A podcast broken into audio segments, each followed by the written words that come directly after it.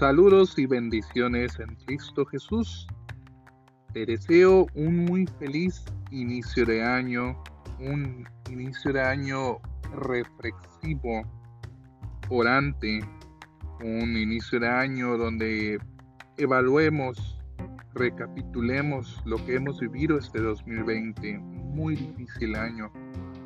2021 debe ser el año que nosotros edifiquemos, hagamos uno santo, mantengámonos, mantengamos presente que debemos observar las medidas sanitarias para nuestro bien y de todos nuestros hermanos.